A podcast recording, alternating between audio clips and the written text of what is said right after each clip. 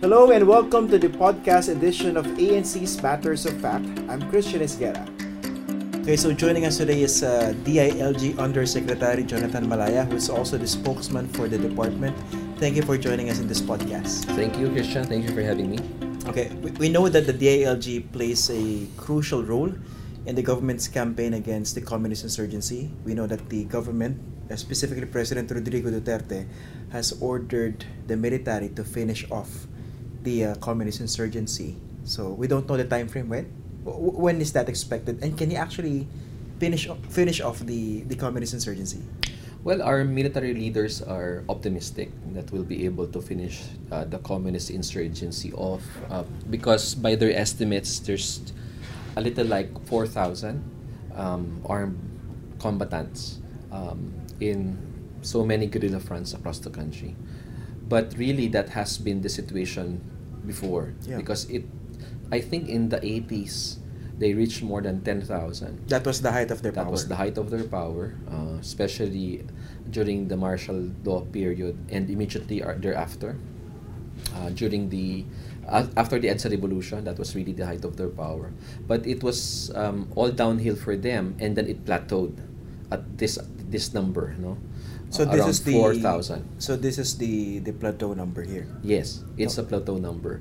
But when you talk about the communist insurgency, um, you're really talking about a bigger, um, what you call me- uh, organism than just the armed regulars because Meaning it's just one. NPA, Com- yeah. Yes, meaning the NPA because it's just one component. There's actually three. The Communist Party of the Philippines, the New People's Army, the armed component, and the political component, which is the National Democratic Front. And the National Democratic Front has uh, two types of organizations the above ground organizations and the underground mass organizations. And it is this NDF that does the mass base building, which then uh, contributes to army building and party building. When we talk about mass base building, this is the operations which they do in what they call as the white areas, in the urban areas which then fuel the insurgency um, in the mountains. So, the reason why we have not been able to fully um, defeat the insurgency is primarily because of our penchant to simply looking at the 4,000 number, The NPA. the NPA. So, so when the president said finish off the communist insurgency, he's talking about the entire organism.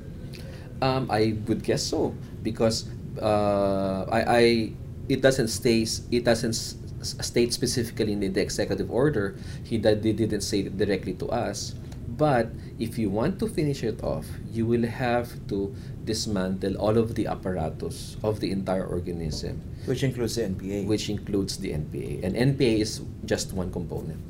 Now, how does the government intend to do that? Because a lot of people might be cynical about it, given that how do you actually wipe out an ideology that has been here for so long and uh, which has led to a lot of problems for the for any sitting government. But we know that there are legitimate concerns and root causes. That's a good question because it's always been asked, no.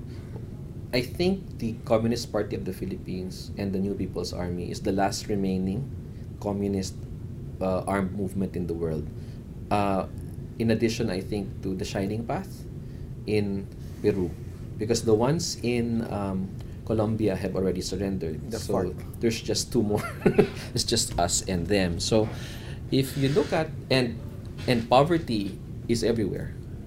No, there are countries which are poor, and yet they do not have a communist insurgency. What is in the situation in the Philippines which allows them to at least stay, um, exist? You know, if land, not pro- land problems, if not necessarily grow. Yeah. It's really, as I said, the mechanism they have. No, the mechanism um, that they have, wherein they have um, a pool of cadres in the, they have a, a pool of cadres in the white areas. Uh, they have all of this support and financial support which they get, which they feed to the uh, armed regulars uh, in the mountains. Um, and these organizations in the white areas no, are allowed to exist because they are using legal mechanisms Or fronts? or or fronts. No, um, So that you- has that has been their secret. So you're talking here of an efficient organizational system Yes, it That- is. Yes, that recruits and produces armed combatants or those who are actually appearing in legal fronts. that's right. Okay. Let, let me let, let me show this to you, Christian. You know, um, uh, because I came from the University of the Philippines. There's the League of Filipino Students. No, there's the People's Service Corps. There's the Center for Nationalist Studies (LFS). These these three organizations in UP, and I was once part of one organization there. Um, they don't really recruit you immediately and say that you can be an NPA. It doesn't work that way, no. And the way they organize is that um, if you want to go to and join rallies, to join the LFS. If you want to think about feeling scholar ka, you join the CNS. If you want to serve the people, join the PSC. But it's all part of the same um, organization. The LFS per se, if there are 100 members of the LFS in a certain chapter, only three or five uh, would be me- party members. Party meaning Communist Party of the, The. Communist Party. Yes. Okay. yes. How about the Um, others? How are they classified? The others have no idea. They don't know that uh, the organization is controlled by the CPP. They just go to rallies. They understand that it's it's for nationalism. They understand it's to fight against uh, militarization, quote unquote. So, so they see themselves as uh, honest to goodness activists. Exactly. Patriots, honest to good, uh, honest to goodness activists. And then if the if the CPP uh, and the party sees potential in you, you get promoted, and then you're then you become a member of the party. So you're talking here of deeper indoctrination. Yes. So they look And- for possible Mhm. recruits. Yes. And they have perfected this for the past 50 years. And they utilize and this is this is what is called as uh, revolutionary dual tactics, no? Both elements supporting one another. So you will not hear, for example, uh, uh, those who are with the NDF talking about armed struggle. You will never hear them um, mentioning that. But those on the other side will um, mention armed struggle. But they're all part of the one single organism. So again, the question is, why have they um, perpetuated themselves um, for the past 50 years and why have they existed for the past 50 years There It's must be a reason. precisely this it's precisely this uh, organism uh, which they have created through time which allows them so even if even if uh, armed even if police forces or military forces decimate a guerrilla front there's always a fresh supply of new cadres there's always financial support there's always so so that's one the other one the other reason for the uh, of course it's legitimate grievances. There's injustice. There's um, the land problem no which they exacerbate. So they use truth and exaggerate the truth to discredit government and to discredit government programs. For example if government builds a road to the mountains no the perspective of government is we're building the road to bring development but the perspective of the of the NPA would be we don't like that road because that road is a project of the congressman who is corrupt and that road is uh, the project of a contractor ba? and you're using uh, a government project simply for corruption Of course, that's one Mhm. example, but you have other instances wherein the grievances are li- really legitimate. exactly yes Meaning uh, land grabbing by, Mhm. by, by moneyed individuals. I mean, of course, you could give credit to the communist movement for that efficient recruitment system, but you cannot de- deny the fact that there are legitimate reasons that fuel this recruitment. Agree. Um, the poverty in the Philippines, the inequality, uh, as you mentioned, land grabbing, the land reform problem, are all uh, problems which fuel the insurgency. But to argue that it is the single reason would be um, not would, would, would be not correct because there are so many countries in the world that have poverty and yet they do not have a communist insurgency. But we have a different context here in the Philippines. Yes, but we it's the same. You know, poverty is poverty everywhere. Um, uh, our neighbors have the same tropical climate, have the same political conditions as, as we do, no? So why do we have that? Because of the legitimate grievances. And also another reason is the apathy of the government bureaucracy mm. towards fighting the communist insurgency. It's like it's part and parcel of we've, we've somehow come to accept that it's part and parcel of Philippines Philippine governance. So what do local government officials do during election time? They have arrangements with the with with the communist insurgents. So they accept the fact that they will have to deal with these communist uh, rebels. Exactly, exactly. And it's and it's weird because um, some of them are just here for for funds. Some of the communist rebels are now here for funds. No? Many of them cannot just leave the uh, in the the rebe- the rebellion cannot leave the rebel movement because it's always been their practice that if you leave, they'll they'll uh, neutralize you. So they're there, they're stuck there, and there's money involved. itong NPA, tutudasin ko talaga sila, tatapusin ko. The talks are over. No more talks.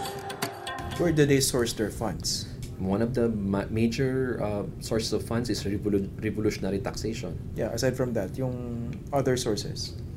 The greater part is uh, revolutionary Rev taxation. taxes. Because ang, th- their perspective is this, we have a civil war Mhm. and there is an actual parallel government in the countryside. Mhm. That's their perspective. So to them, the collection of these revolutionary taxes are is basically legitimate in their perspective. But technically, they have very few areas that they can control completely. Most of the areas uh, where, wherein they collect revolutionary taxes are simply on the basis of threat and intimidation. So we're talking about um, in Masbate, for example, they have very few barangays that they control 100%. You know, they come, they go. It's affected, but it's not controlled. So in Masbate, for example, major government projects there are subjected to uh, CPP-NPA taxation, and the contractors uh, pay up to the to the to the NPA as part of the cost of doing business. Like how much in terms of percentage, for a project Percentage, sometimes as large as three percent of a project of a government project? of a government project. So, So- because there's a de facto, uh, not just presence, eh, but can that be considered as a de facto uh, government in place? No, by- no, no, no. That's that's my point. That's my point.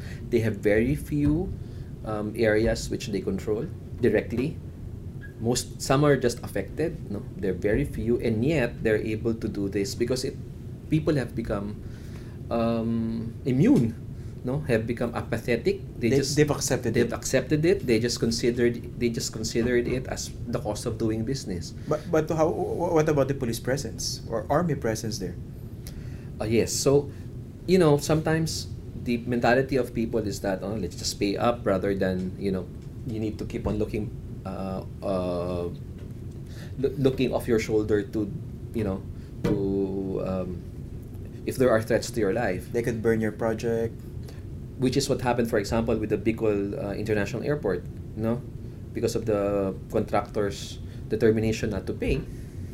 Um, the uh, NPA rebels uh, burned some of the heavy, heavy Equipment. equipment. no? I remember there was also this one story. This there was this uh, retired politician in an NPA infested province somewhere in the Visayas. He told me before that there's certain barangays there, certain villages where the, the residents actually uh, subscribe to the justice system of the NPA simply because they find the actual justice system of the Philippine government very slow and tedious. So if you want to look for accountabilities, you want to go after someone who did something wrong to another person, they go uh, automatically to the NPA. Yes. Why is that? I've heard of that myself. You know, because of the failure of government to bring development to these areas. But you know, uh, Christian, it's a chicken and egg situation. Government precisely cannot bring development to those areas because of the control of the NPA. Uh, for example, um, during the construction of the South Samar um, circumferential road, which will connect uh, Catbalogan uh, to Basey, Samar, and then to Guiuan, government Eastern Samar. Eastern Samar, projects there were constantly harassed and intimidated by the um, New People's Army and their front organizations.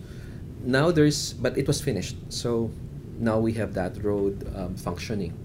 But they always try to discredit any government project uh, and characterize it as um, uh, anti anti anti you know it's it's it's a corrupt project anyway so why support it Because the, fact- ulti- because the ultimate goal is to bring down yes the government. Yes, because the ultimate goal is to bring down government, and they always say that you know when when and they're threatened by it because any road that comes in will bring in government troops as well. Mm. Okay, so that's that, that's such a threat to them. So they will fight this off completely. So where will the barangay captain or where will the people go? They will go to the New People's Army because precisely because um, the New People's Army or the Communist Party would not want development to happen. This is also happening now in Samar because we're now building a road from northern Samar to eastern Samar now, the northern part. And again, the contractor there has been harassed numerous times by the New People's Army. So it's a chicken and egg situation, Christian. destroy the Communist Party of the Philippines, including its legal funds and infrastructure. So you have this very complicated situation involving the communist insurgency, and now you have this order by the president. So how does he intend to to finish off or to wipe out this insurgency, or is he talking simply about crippling the the movement itself, not entirely wipe it out? It could be interpreted that way.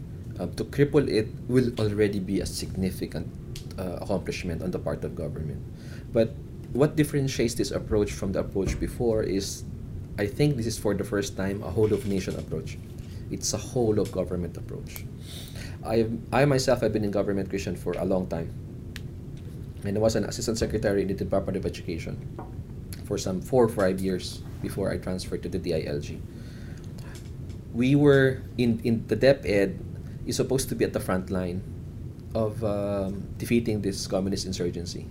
Supposed to be, if we think about it, because what is the role of DepEd? It's to shape the minds of young people, to insulate them or inoculate them from uh, harmful ideologies and harmful thinking, and ensure that education is delivered to all barangays in the country. And yet, when I was there, I never heard of any project relating to uh, anti-insurgency. We were never told that we have a role. But now, under this EO70, the people in the Department of Education suddenly realized, oh, we have a role. So, so what's the difference now under EO70? Well- Let's say specifically when it comes to the Department of Education. Well, um, number one is for the Department of Education to strengthen its citizenship program, love of country, nationalism, and respect for the rule of law and discipline. And number two, to not to give not to give uh, permits to schools that are ostensibly giving education but are in fact using materials developed by the Communist Party of the Philippines, uh, having their own national anthem, having their own uh, curriculum, uh, having uh, books done by Ibon Foundation, which are The think contrary, the think tank, which are contrary to government, which are contrary to uh, the regular curriculum of the entire Philippines. Of course. And this, it happened in Davao through the Salugpongan schools. Uh, you're and permits were issued by the Department of Education. and some of these, of course, are the Lumad schools in question. Yes. Now, how many schools are we talking about here? I don't have the figures right now, no. De more or less yung ganyan. Um, And how could they operate using a different curriculum? Exactly. That's my point, Christian. Uh, when we say anti-insurgency in the past, it's always been police problem, AFP problem. Other government agencies have no role whatsoever. So But usually it was a military it? approach. It was a purely military approach. Now people are realizing, oh, in defeating this communist insurgency, you have to look at all the components: the armed, the political, and the ideological. And more importantly, to address the why. and to address the why. Yes. And to address that why, we have this what we call as the uh, RCSP, which is the Retooled Community Support Program, which is what I was reading before. RCSP. Yes. Okay, what is this about? The RCP, the RCSP puts the local government at the forefront of defeating the insurgency in the area. No longer the military. RCSP stands for Retooled Community Support Program. program. Okay. Okay, so the local government unit has the primordial responsibility and leads the implementation of the government's programs in that specific area. and the role of the AFP and the PNP is now uh, limited to giving support to the local government. No, what we did was we classified all of the barangays to um, controlled barangays. I think the the word was, and the other one is the affected barangays. Wala namang infested. Oo. Alright. Siguro AFP, ah, so ano ba yan? Um, it escapes me now the terminology. But there's the affected barangays and the influenced barangays. No? So what's the difference?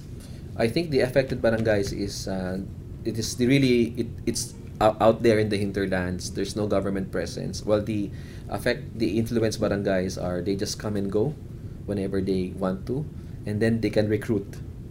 uh, Okay, so in- in those affected barangays, and influenced barangays. worse compared to Yes. influenced barangay. Yes. Okay. And we've classified all those barangays. Like how many? Uh, around 400 of them. We've identified 400 barangays across the country. How many of those? 470 something. Yeah. How many of those villages are classified as influenced and affected? More I can give you that data later. Pero the combined numbers ng Combined- 470. Yeah, combined numbers. We're talking at 42,000 something Mhm. barangays in the Philippines. So minimal to. Yes. Yes. Okay. So Yes. so how will this work? Yung RCSP. Well, um, well, the the context is the farmers. No, it's really about recruiting the farmers and recruiting the Lumads, because when they recruit, it's really mostly uh, four uh, sectors. It's the farmers and the Lumads. No, it's the youth, where Joma Sison and most of them came from. It's the labor sector, and uh, I think the women, the women sector. So it's the it's those four sectors uh, where they they recruit on on on the part of the farmers um, many of the farmers live in far-flung barangays. Uh, they're vulnerable to the uh, ideological political and organizing work. So we want to empower the local government because the local governments are really at the forefront. No they're at the front line. So we want them to take the lead. Before it was a military problem let the military handle it. You want the local governments to come in now there is a, a shift, a shift uh, in paradigm in the way we address uh, conflict uh, in our country from a militaristic uh, uh, Approach. view, approach of uh, solving conflict into a more civilianized uh, approach. Okay. You, you mentioned this uh, these sectors, the youth, the farmers, the women. They're considered as the most vulnerable sectors or groups when no, it comes the- to possible recruitment. those are the sectors that they uh, based on their ideology They target. they target Okay. Now, of course, technically, under our system in the Philippines, being a communist is not a crime. Yes. Because the anti-subversion law had long been repealed. Mhm. But in this case, uh, does it risk somehow classifying uh, the fact that someone embraces that ideology as already committing a crime? no no the crime happens when you ask for the overthrow of government or you take up arms so it's that's that's really the secret for their success. Because they're hide neither here neither here nor there. So how do you deal with that? by um, bringing development to the areas and by the, to the areas that are directly affected by what they do. And number two by um, propaganda work counter propaganda work. Okay. because it's really about the narrative. Hmm. what they do is they exaggerate the truth. So we want to use the truth as well to show to them that there's really nothing to be gained from this false ideology and lost ideology and that government is doing what it can to alleviate the situation Now, uh, will this whole of government approach under President Duterte also go after, let's say, left-leaning um, lawmakers or what they call progressives? well um, Because sometimes listening to pronouncements from the government, it seems that it's very hard to distinguish between legitimate dissent, left-leaning organizations or personalities, and of course, the underground forces. it depends upon how you define um, go after Christian, no? Because if you talk about going after them, arresting them, then we're not going to do that unless they do any overt act. Okay. The party list congressmen are members of Congress, Yeah. and they have to be afforded uh, respect uh, as as members of Congress. But we know what they represent, and we know what they're doing. So we will have to go through the regular process, uh, law enforcement process, if we want to stop them from doing what they do. So until and unless they do some an overt act, and we cannot do anything. what we can do is to bring development to the provinces. What we can do is to counter propaganda, what they do, because they're very good at propaganda. Um, just re- very recently, lahat ng issue sasakyan nila. For example, the death of the PMA cadet in uh, Baguio. Uh, the National Union of Students of the Philippines, which we know is uh, allied, immediately came up with a statement that it's a um, reflection of the government's uh, macho attitude and uh, uh, of repression and all of that, connecting a isolated PMA hazing incident which has been going on and characterizing as a, as a reflection of government policy, specifically Duterte policy. So But you cannot prevent them because that's their propaganda. Exactly. So what we can do is to counter propaganda. We, we the government has to flex its muscles more. Government has to improve its communications program to discredit the propaganda of the left. Are they winning the propaganda? No, they're not winning. As a matter of fact, they're losing because of the E EO70, because of the whole of nation approach. You can feel it. The they're panicking because the approach now has been through different sectors. We're- before it was the, it was just them who filed cases. Now we are filing cases as well. You know, Like like what cases? well, um, there were cases filed uh, for perjury by Secretary Lorenzana, and uh, there was a preliminary investigation done at the Department of Justice. Oh. Because I think one fear in this uh, whole of government approach is that you might also uh, go after legitimate activists. Those who have legitimate grievances. They're not necessarily part secretly of the Communist Party of the Philippines. Because it strikes fear in the heart of legitimate activists also. Yes, uh, Christian, there may be some people who will be afraid of that, um, precisely because uh, they know what they're doing. they know that they're straddling uh, the middle of uh, legitimate dissent and uh, Underground. and, uh, underground. So both mainstream and underground Yes, at the same yes, time. yes. So, so they're fearful about they're fearful about it. So what they do is they characterize whatever government does as repressive and militarization. A case in point, for example, the UP issue, no, when um, the Philippine National Police um, made a suggestion that uh, there must be um, police officers that there must be police officers On uh, campus? in on that that there must be an effort of government uh, to stop communist recruitment in the University of the Philippines.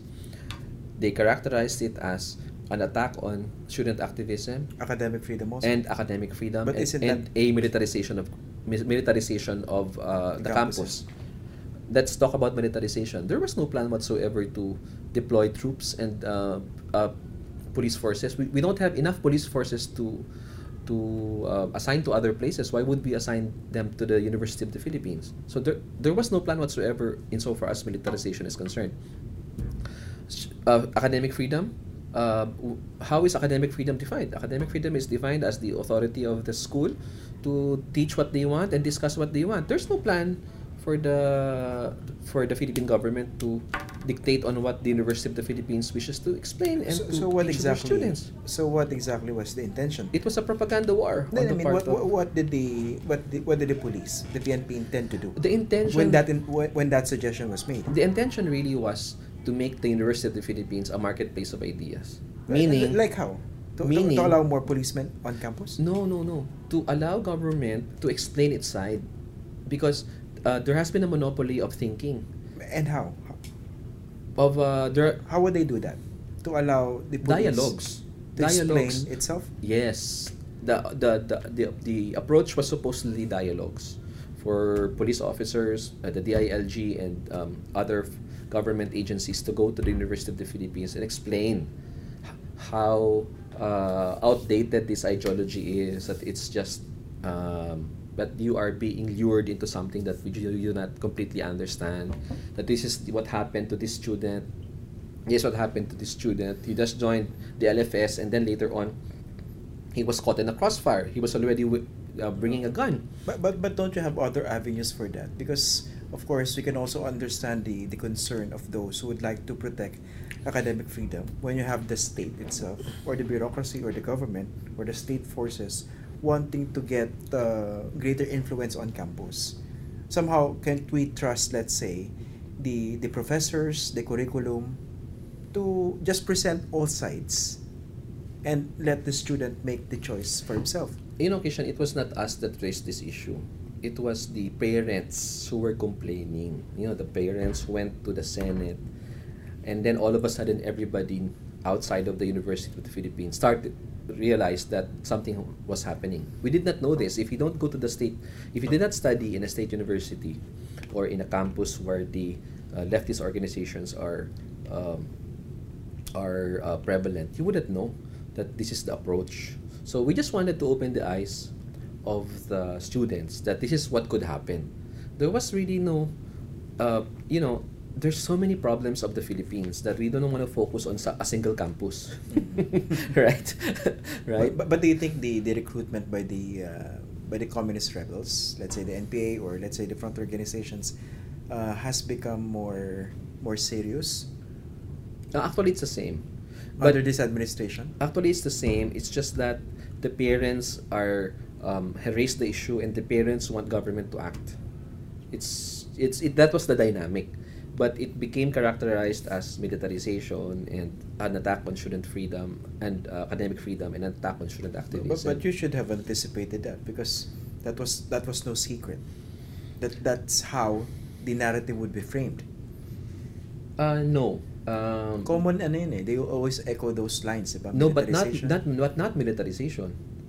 No, not militarization. You know, but again, you're right in a sense because they always exaggerate. They exaggerate uh, the truth. You know, uh, they, they have a morsel of truth. They'll exaggerate it and paint uh, government in the baddest light possible. Mhm. Si Season, ayaw nagkasuko, sir. At ikaw, you are sick. You are not dying, but you are seriously sick. Would you be happy to see and to die that there is peace in this country before you finally close your eyes?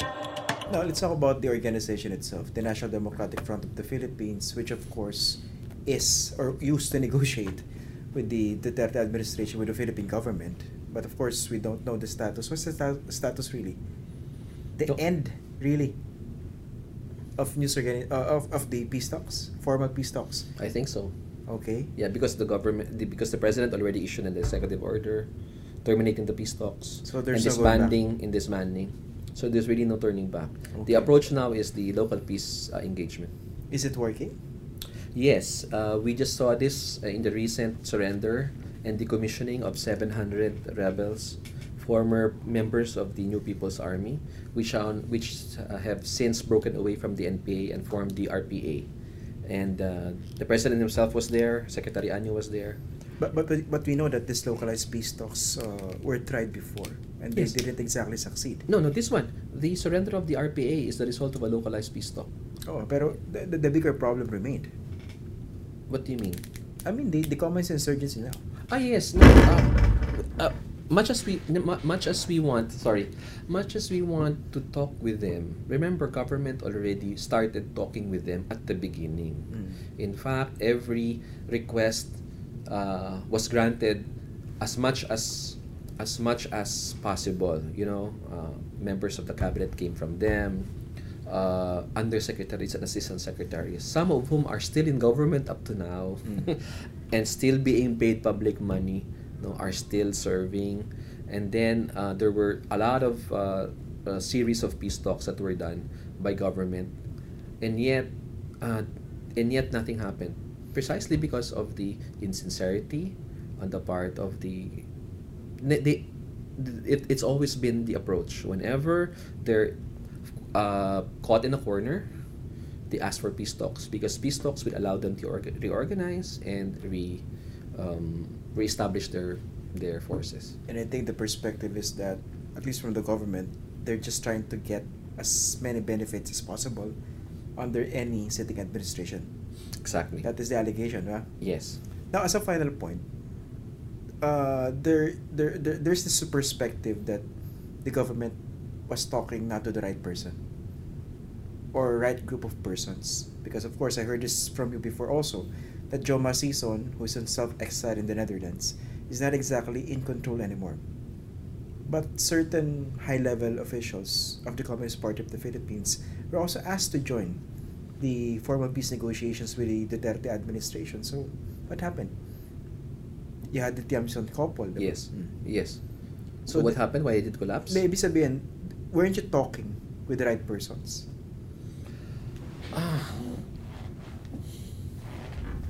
I think we were. I think we were talking to the right people because even though there's an there's this claim that uh, Joma Sison is not in total control of the forces, uh, those who were released upon the request of the NDF, the CPP-NPA, uh, we were the primary um, were the primary personalities uh, within the communist movement. No? But the problem started when there really wasn't any movement on the part because there, there um, we, we were asking for a ceasefire. Um, they do not they didn't want any any ceasefire. There, and there then- was a ceasefire at the start, pero Mhm. syempre, of course, the government was asking for a bilateral ceasefire agreement. Exactly. Because there has to be some peace building efforts. There has to be sincerity on the part of both sides. And government wanted to go uh, the extra mile, but they did not want to go the extra mile. And I think the the cam that the the blow that broke the camel's back was when the PSG uh, was um, Ambush, the- ambushed. the convoy. Yes, the the convoy and um, the president himself expressed a lot of displeasure over this. You know, I think the president did all that he can. He invited all of them to Malacañang. There was a lot of meetings there, uh, secret and otherwise. Uh, the president even went to their sauna Outside the Batasan, yeah. Outside the Batasan. Okay. So I think uh, everybody has lost patience already. Okay, well, that was uh, an interesting discussion regarding the communist insurgency here in the Philippines, the problem. Well, thank you very much, Undersecretary uh, Jonathan Malaya, for joining us. Thank this you, Christian. podcast. Thank you. Salamat, salamat. That's it for today's episode of Matters of Fact. I'm Christian Esguerra. See you again next week in this podcast.